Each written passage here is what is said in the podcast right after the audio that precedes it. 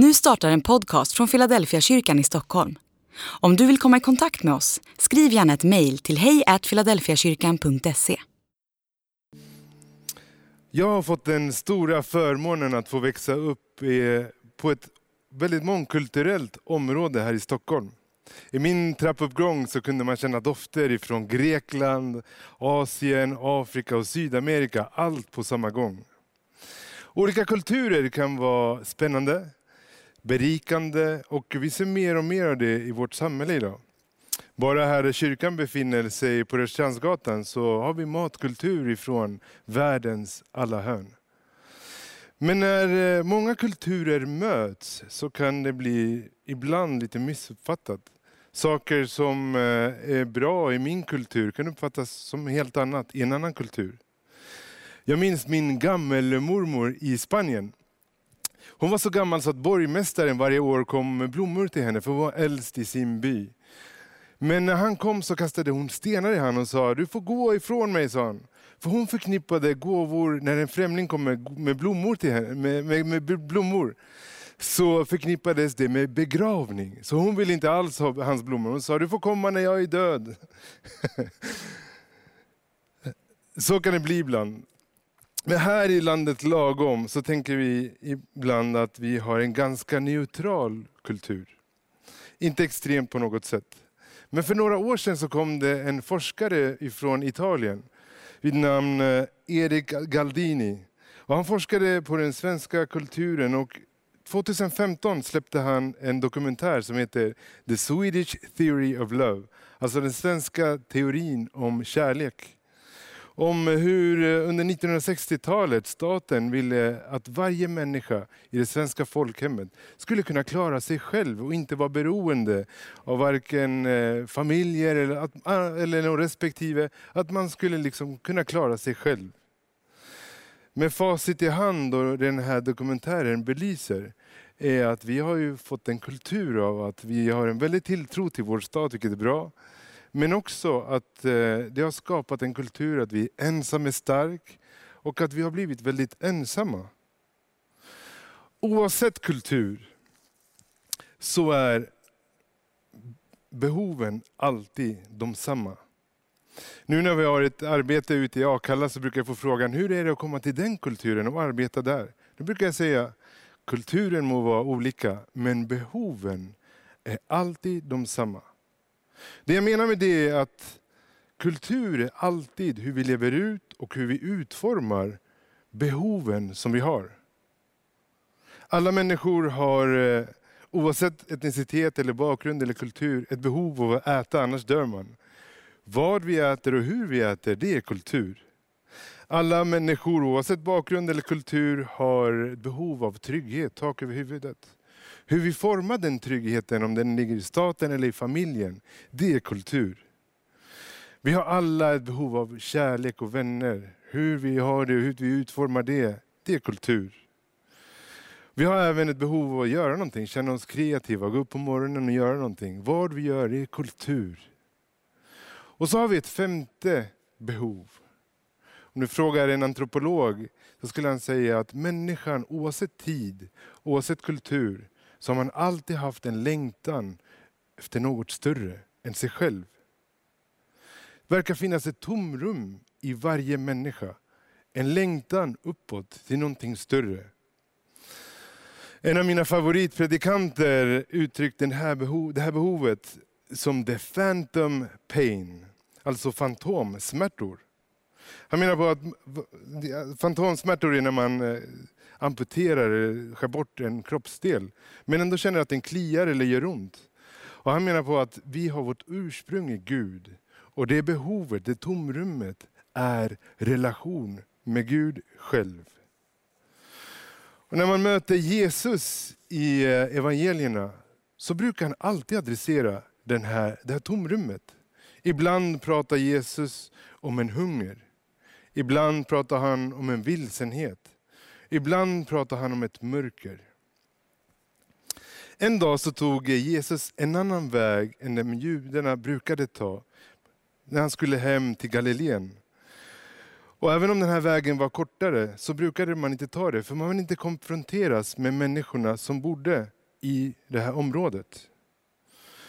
Jesus går ändå dit för att han har ett möte med en kvinna. Han sätter sig vid en brunn och så ställer han frågan, skulle jag kunna få vatten? Johannes evangeliet kapitel 4 och vers 9 så svarar den samariska kvinnan så här.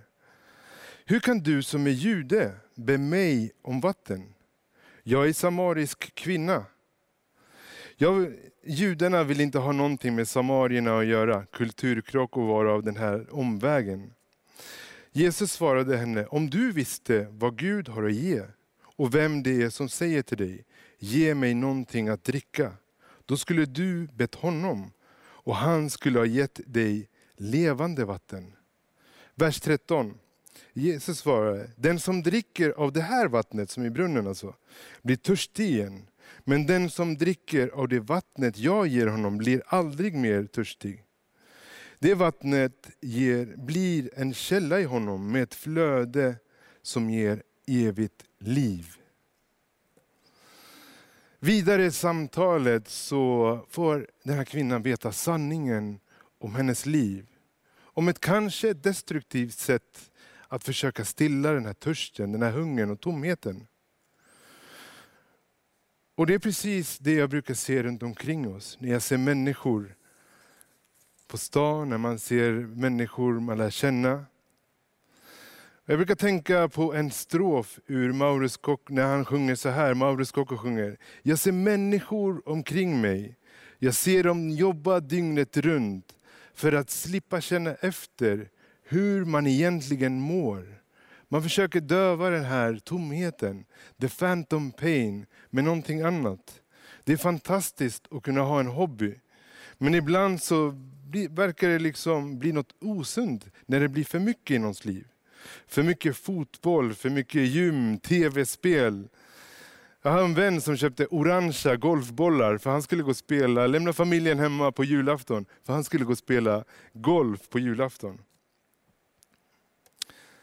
Ibland blir det att söker man att man byter relationer ganska ofta och tänker att det är det som är svaret på den här tomheten.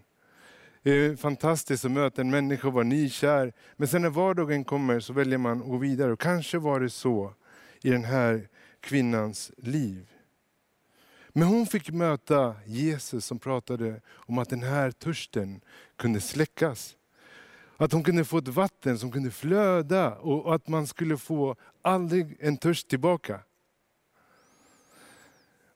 Ibland söker man sig till andra religioner. Och jag skulle säga att är det någonting som skiljer Jesus från alla andra religioner, alla andra livsfilosofier, det är att man alltid försöker bygga sig upp till en relation till någonting större.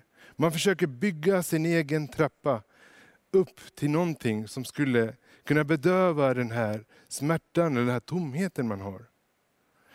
Den stora skillnaden med Jesus det är att han gör den här omvägen och möter varje människa.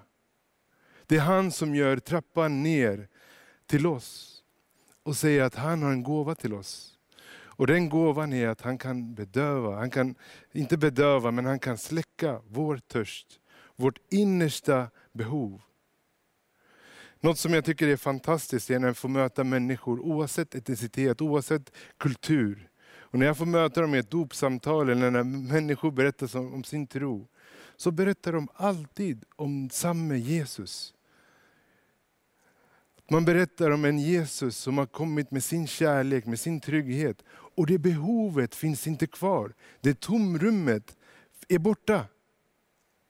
Precis som den här kvinnan, en konsekvens av mötet med Jesus är att, faktiskt, att hon går till stan och berättar för sina vänner och för hela staden att hon har fått höra sanningen om sig själv.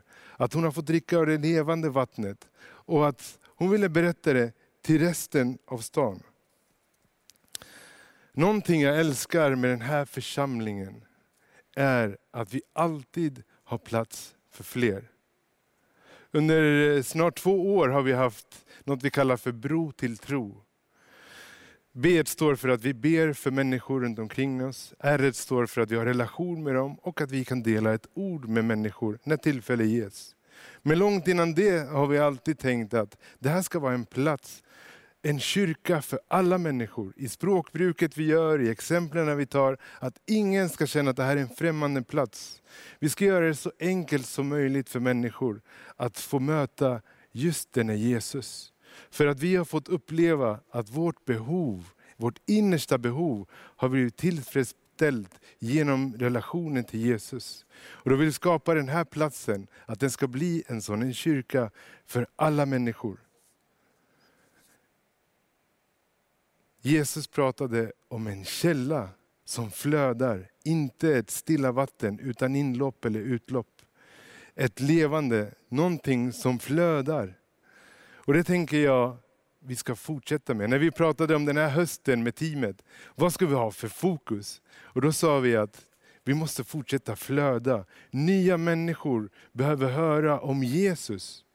Jesus har patent på sanningen. Det vet vi som har mött honom. Det är bara han som kan stilla vår hunger.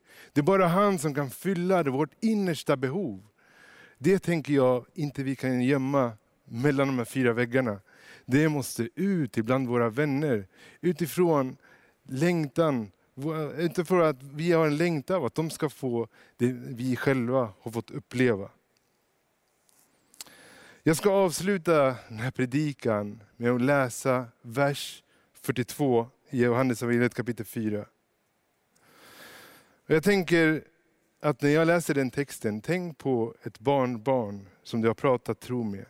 Tänk på en bror vi hade så många bröder i smågrupper när vi pratade om bro till tro, så vi kallar det till bror till tro. kallar vi det för. Tänk på din arbetskollega eller en person som du har velat dela din tro med. Och där du skulle vilja, han, han eller hon skulle få möta just det här innersta behovet. Ett möte med Jesus själv. I vers 42 så står det så här. När stan har fått möta Jesus utifrån den samariska kvinnan, att hon ville dela sin tro med sin stad. Så sa de så här, nu är det inte längre vad du har sagt som har fått oss att tro. Vi har själva hört honom och vi vet verkligen att han är världens frälsare.